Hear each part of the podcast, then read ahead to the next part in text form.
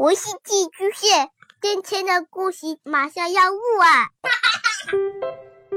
孩子的世界充满了色彩和欢乐，用有温度的声音讲你爱听的故事。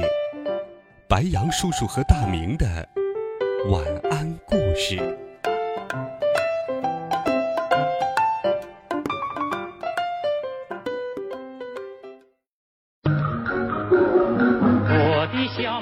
小朋友们、同学们，大家好，欢迎收听白杨叔叔讲故事。今天，白杨叔叔继续给你准备了阿凡提的好听故事，一起来听《吝啬鬼》。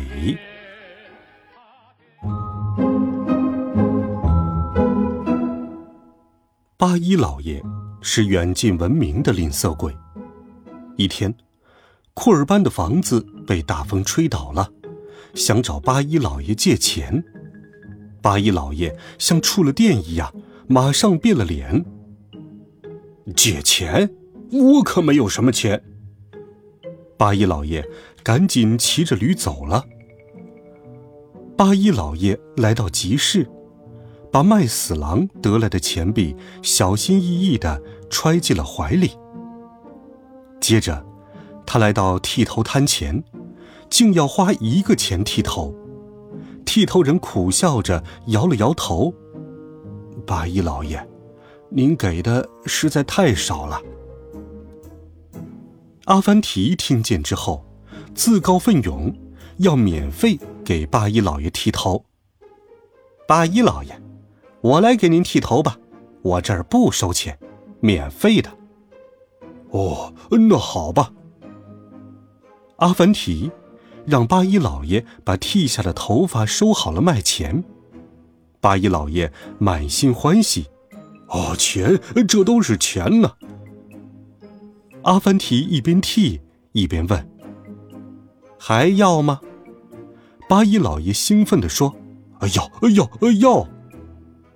不一会儿，他就被剃成了一个大光头。阿凡提又拿起了剃刀，问道。胡子还要吗？八一老爷忙说：“不要了，呃不要了，呃都卖了换钱。”阿凡提三两刀，就把他的胡子给刮得干干净净。阿凡提又问：“眉毛还要不要？”“要，要！”八一老爷大声喊道。阿凡提把他的眉毛剃了下来，给，您不是要眉毛吗？八一老爷气得说不出话来，看热闹的百姓哈哈大笑了起来。八一老爷吃了个哑巴亏，他抹挲着光头来到了帽子店，要用头发去换帽子，因为阿凡提告诉他，他的毛发是非常值钱的。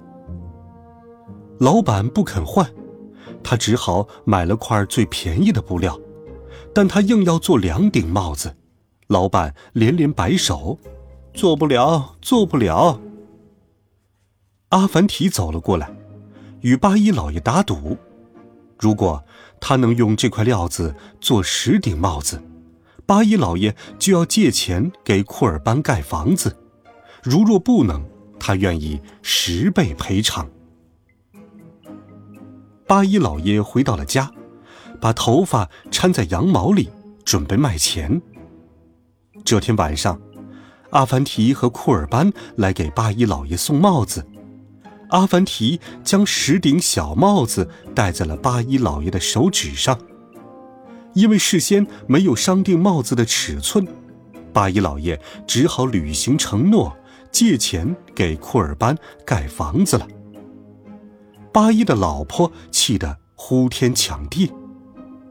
你你可气死我了！你这个白痴！不久之后，库尔班大叔的二层小楼很快就盖好了。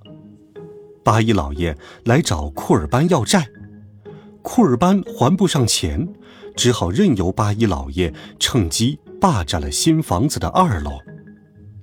聪明的阿凡提来找八一老爷，他说：“八一老爷。”哪有刚把钱借出去就讨债的道理？八一老爷得意地说：“当初你只讲借钱，并没限定我何时讨债呀。”八一老爷以为计谋得逞，把家当搬到了新房子。没想到阿凡提正带领乡亲们拆楼梯呢。二楼是八一老爷的。底楼可是库尔班大叔的。整个房子震动了起来，没多久，三面墙都被砸破了。八一老爷无法下楼，气急败坏的丢出了金币。“别砸了，呃，别砸了，我给你们钱还不行吗？”求阿凡提把墙卖给自己。房间里一片狼藉，八一老爷和他的老婆。在地上滚来滚去，连喊救命。阿凡提早就拿着钱袋和乡亲们去盖新房子了。这就是学识渊博、机智幽默、嫉恶如仇、勇敢无畏的阿凡提。好了，孩子们，这一集好听的故事，白杨叔叔就给你讲到这里。温暖讲述，为爱发声。我们明天见，晚安，好梦。